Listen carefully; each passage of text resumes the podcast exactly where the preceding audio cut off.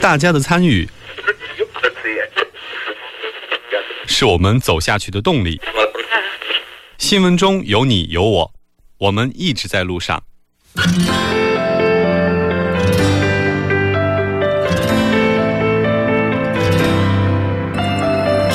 参与我们的节目，您可以通过手机短信的方式发送短信到井号幺零幺三，每条短信会收取五十韩元的通信费用，或者可以进入我们官方网站三 w 点 tbs 点 s o u r 点 kr 进行留言，我们期待大家的参与。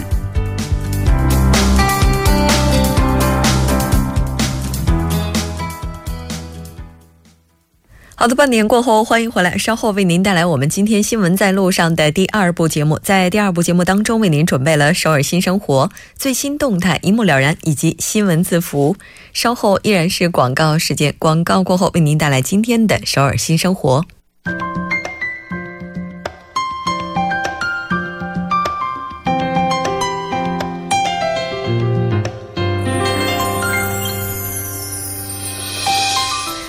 首尔新生活为您介绍首尔市面向在韩外国人推出的优惠政策、开办的教育讲座、举行的庆典。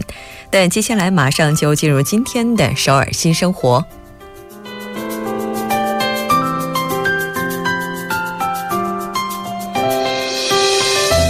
来看一下今天的第一条消息，由 IBK 企业银行以及社会福祉共同基金会赞助，由彩虹青少年中心运营的 IBK 双重背景青少年文化艺术教育支援项目，现在开始招募文化艺术社团的成员。这次活动招募的对象是九到二十四岁拥有双重背景的青少年朋友，那需要由他们来成立文化艺术社团一组。那这一组的社团成员至少应该有六名以上。这次活动的招募时间是截止到七月二十三号。那支援的项目包括文化艺术社团所需的教育以及活动体验费用。如果您希望参与进来的话，可以将自己的申请书以及个人资料发送到 kkw at rainbowuse 点 co 点 kr 这个邮箱就可以了。另外，您也可以拨打电话零七零七八二六幺五四幺。零七零七八二六幺五四幺进行更加详细的咨询。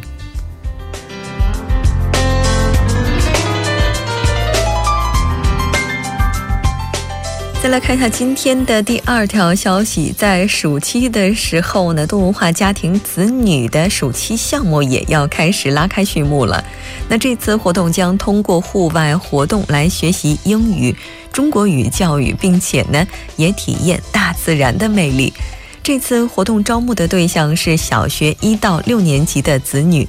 活动的具体时间以及项目是这样的：七月二十一号星期五，从两点到下午的六点。那这个活动内容是英语学习以及制作 LED 夜光扇子。那七月二十八号星期五，从早上九点开始进行到下午六点。那这个活动的内容是渔夫体验，也就是钓鱼。八月四号星期五。从下午两点到下午的六点，那这个时间段要进行的是中文学习以及制作夜光扇子。八月十二号星期六，从早上九点到下午六点进行的活动是自然体验农场以及采集水中昆虫活动。您可以到现场直接进行报名，也可以拨打电话进行申请。那现场报名的话，您可以来到恩平区多文化家庭支援中心教育室。那如果您想了解更详细的情况，也可以拨打电话零二三七六三七三幺零二三七六三七三幺进行咨询。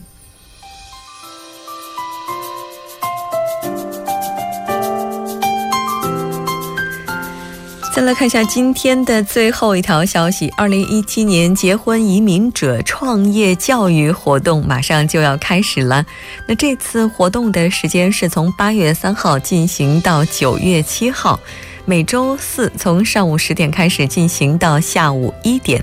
一共进行六次。如果您是对创业感兴趣的结婚移民女性的话，就可以进行报名了。那在这里要提醒您的是，这次一共只招募二十人，所以如果您要是感兴趣的话，要抓紧了。地点呢是在永登浦区多文化家庭支援中心学习室二号教室。这次的课程包括创业理解创、创业项目、创业流程、市场调研推广、财务与税务、计划书书写制作等等。如果您想了解更多详细的内容，也可以拨打电话零二八四五五四三三零二八四五五四三三进行更加详细的咨询。好的，以上就是我们今天首尔新生活的全部内容。当然，也希望这些信息能够带给大家的首尔生活更多帮助。稍事休息，马上为您带来今天的最新动态，一目了然。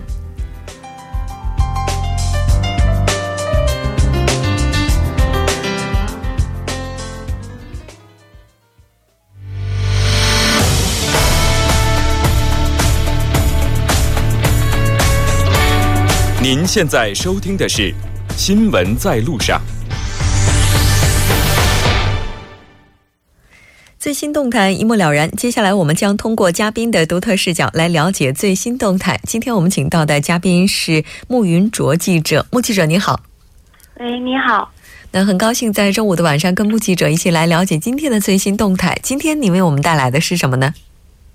最近，如果大家看韩国综艺节目的话。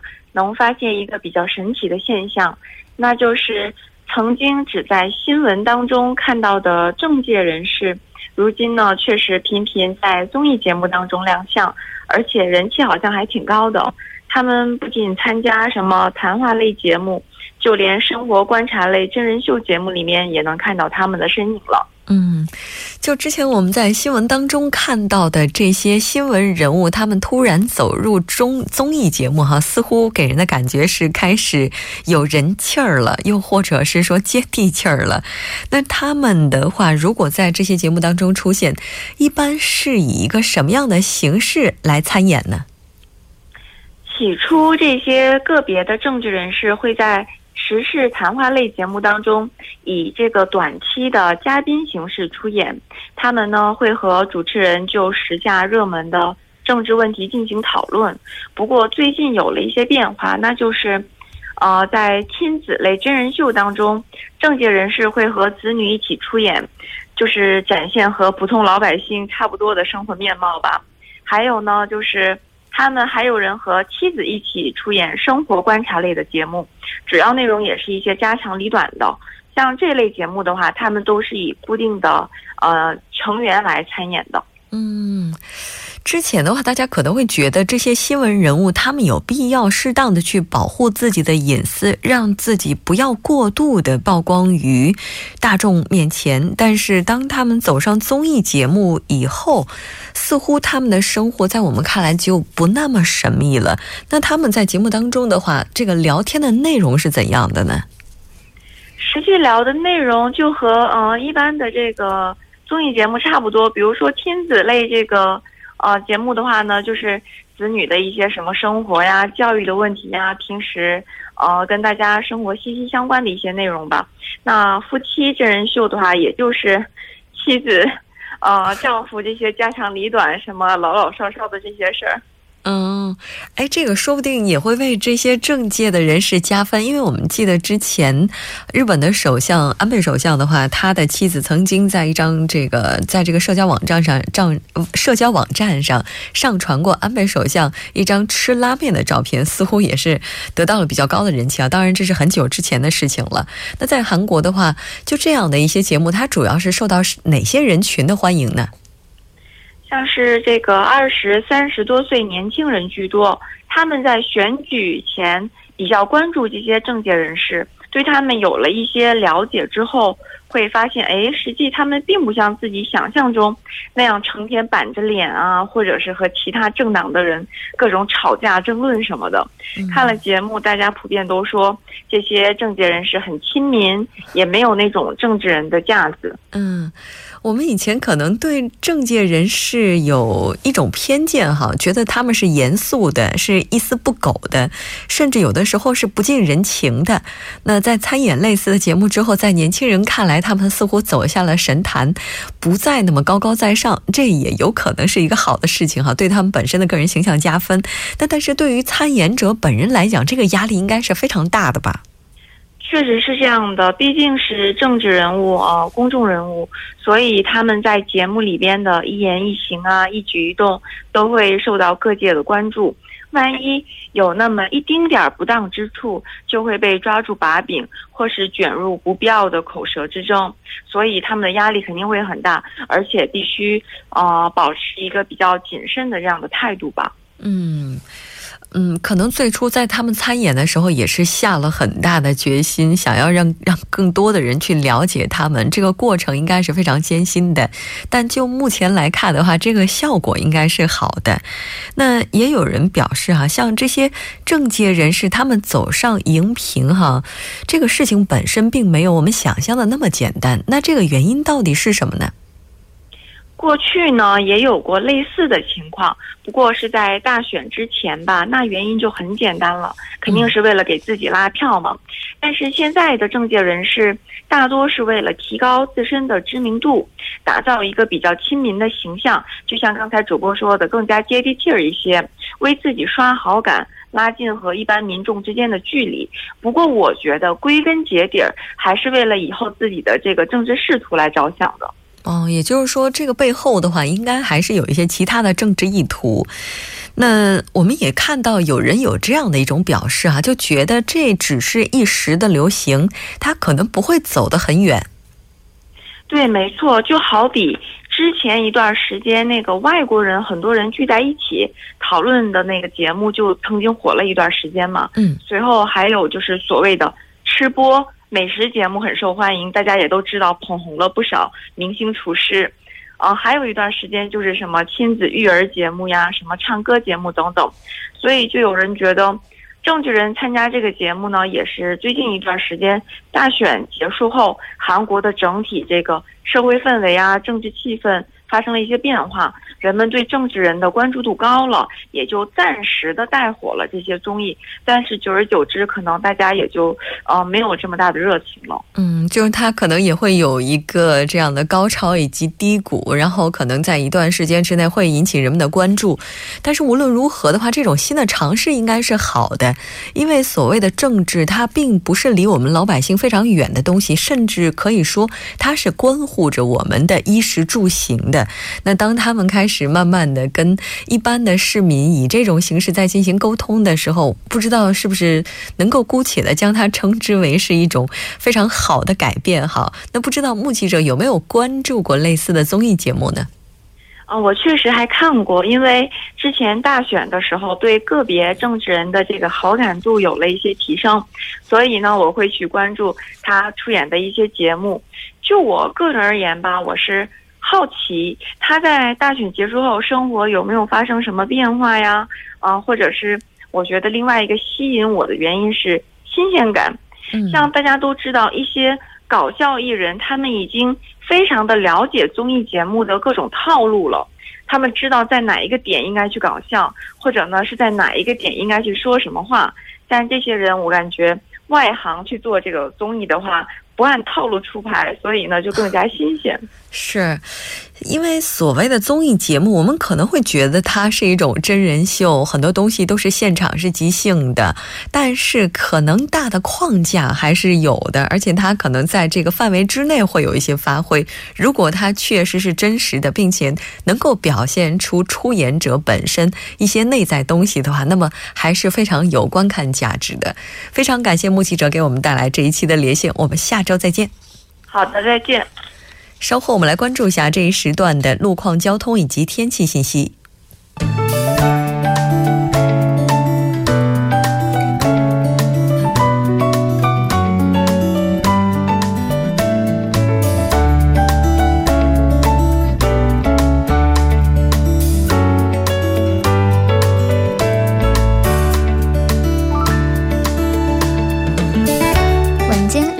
十六分，这里依然是由影月为大家带来最新的首尔市交通及天气情况。那在这里继续播报一则因道路施工而临时管制的通告。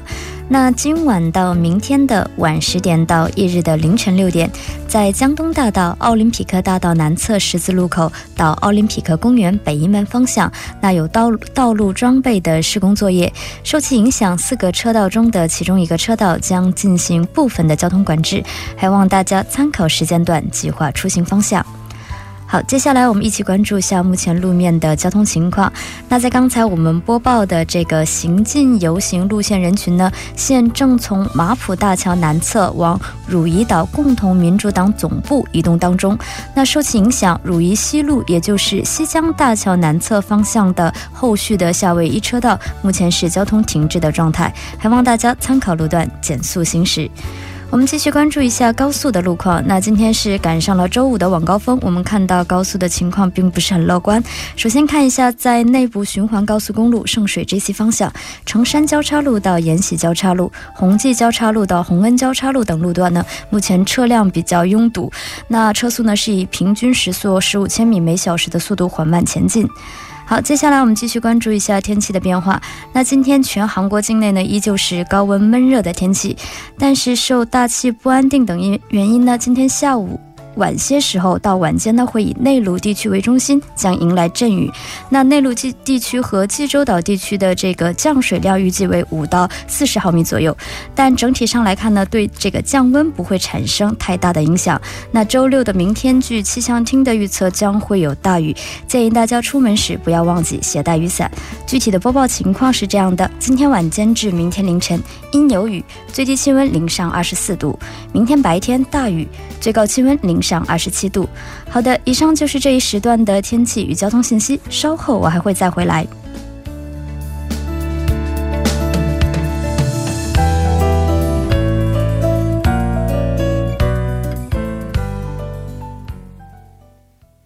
聚焦热门字符，解读新闻背后。接下来，我们就连线本台特邀记者钱小星。小星你好，啊，木真好，各位听众朋友们好。很高兴跟小新一起在周五了解今天的这一我们今天的新闻字符，来看一下今天的字符是什么呢？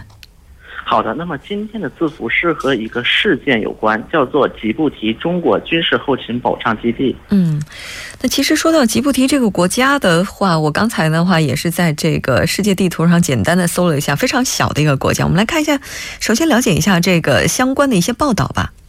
好的，那么相信许多朋友们听到吉布提这三个字的时候，可能还是比较陌生的。不过就在今年的七月十一日，一则消息走进人们视野，一方面也让许多人开始了解了吉布提这个国家。那么呢，这条消息主要内容是这样的：在今年七月十一日，中国人民解放军驻吉布提保障基地成立暨部队出发仪式在中国的湛江举行。那么呢，当天中国海军的总司令员沈金龙在宣读吉布提保障基地组建。的命令的同时，那么这也意味着中国解放军在境外的首个基地，那么正式正式那个成立。那么不过与此同时，像一些国家对于几部体基地的关注程度是不不是丝毫不亚于中国的中国人。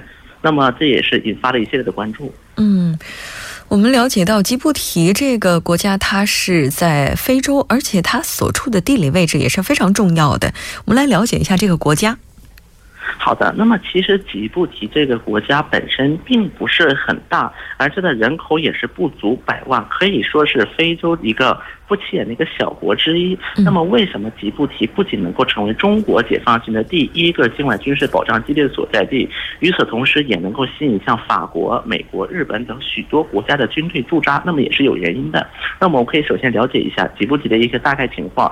吉布提它是位于非洲东北部的一个国家，那么呢，它位它是位于亚丁湾的西岸。那么亚丁湾这个词，相信很多人都听说过的，就是索马里海盗的一个发源地，而索马里海盗也是严重危害了过往的许多船只的一个安全问题。那么呢，因因为这个战略的位置是非常重要，而且东临的是红海，也是进入印度洋的要道之一。那么呢，我们也可以看到战，因为战略位置十分重要。那么不仅是像就是国内有一些呃吉布提国内会有一些美军。法军、日军都会驻扎在此。是的，吉布提所站在的这个位置刚刚好是在要塞咽喉的部位，所以说这个位置受到世人关注的话，也不是意外的事情。那像这个吉布提成为很多国家的境外军事基地，原因应该就是在这儿了。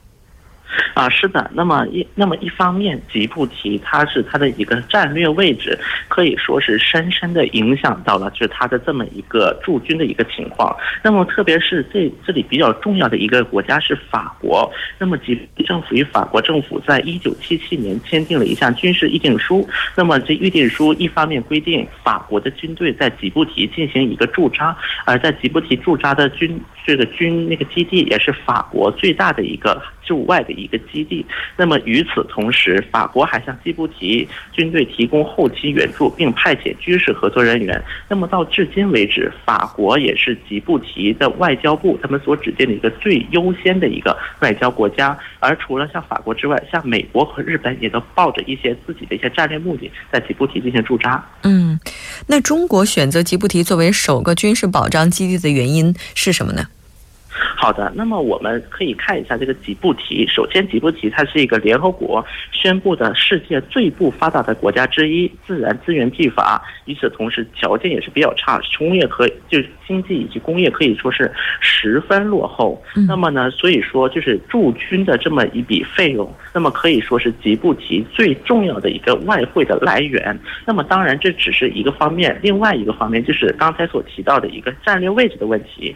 那么吉布，那么。近年来，特别是亚丁湾海域的一个海盗犯罪的猖獗，那么中国军队、中国政府和军队是组建了海外护航编队，但是这个海外护航编队一直以来它的一个补给以及一个供给就成为了个巨大的挑战。那么在此之下，靠岸补给对于远航执行的舰队可以说是十分重要。而随着中国护航任务的增加，建立自己的海外后勤保障也成为了一个不可避免的一个话题。嗯。如果综合刚才您提到这些所有的理由的话，所以说这一次的决定应该也是是这个应该说是在意料之中的。那刚才也提到了吉布提的话，它是很多国家军事力量云集的一个点。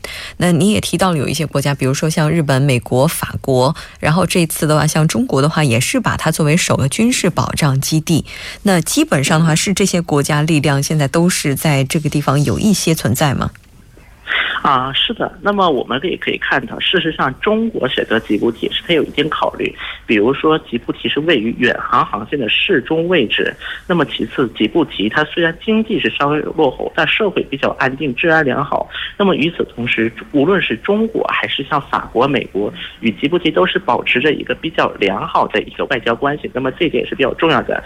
那与此同时，像我们可以看到，就是除了就是像美国之外，像欧盟和北约也是将。吉布提作为一个最重要的一个反海盗以及提供人道救人道主义救援的一个重要的基地之一。嗯，所以说它在国际社会上的地位的话，应该不是以经济为支撑，至少它的军事目前的重要性是不言而喻的。那中国的军事后勤保障基地和其他国家的军事基地是一个概念吗？是的，那么那么我们也可以看到的这么一点，就是像中国所建立的后勤保障基，但是被许多国家作为一个中国威胁论的一个比较重要的根据。但是我们可以看到，其实二者是个本质区别的。像中国在吉布提修建的后勤保障设施，是仅限于为执行联合国维和任务的中国舰队提供物资的一个补给，在规模和功能上可是远远达不到像法国、美国这一类军事基地的级别，并且并不具备像。军事基地一样的一些攻击性的武器以及类似的装备。嗯，也就是说，它主要是以补给为目的，而不是以军事威胁为主要的方向。那像这次的话，应该说吉布提这三个字的话，也是在亚丁湾地区的话，中国为自己的军事后勤配备的一个非常重要的力量了。那当然，中国的这个关于此前提到跟军事方面有关的一些宣言的话，应该是在有关的一些文章当中，大家也都能够了解到的。好的，非常感谢小新给我们带来这一期连线，我们下期节目再见。再见。好的，到这里我们今天的第二部节目就是这些了。稍后在整点过后，将为您带来我们今天的第三部以及第四部节目。那今天的第三部以及第四部节目为您带来的是《走进世界》以及一周体坛。第四部为您带来的是百味茶座，依然是邀请专家学者做客直播间，讨论他们的百味故事、百味人生。好的，稍后是整点的广告过后，马上回来。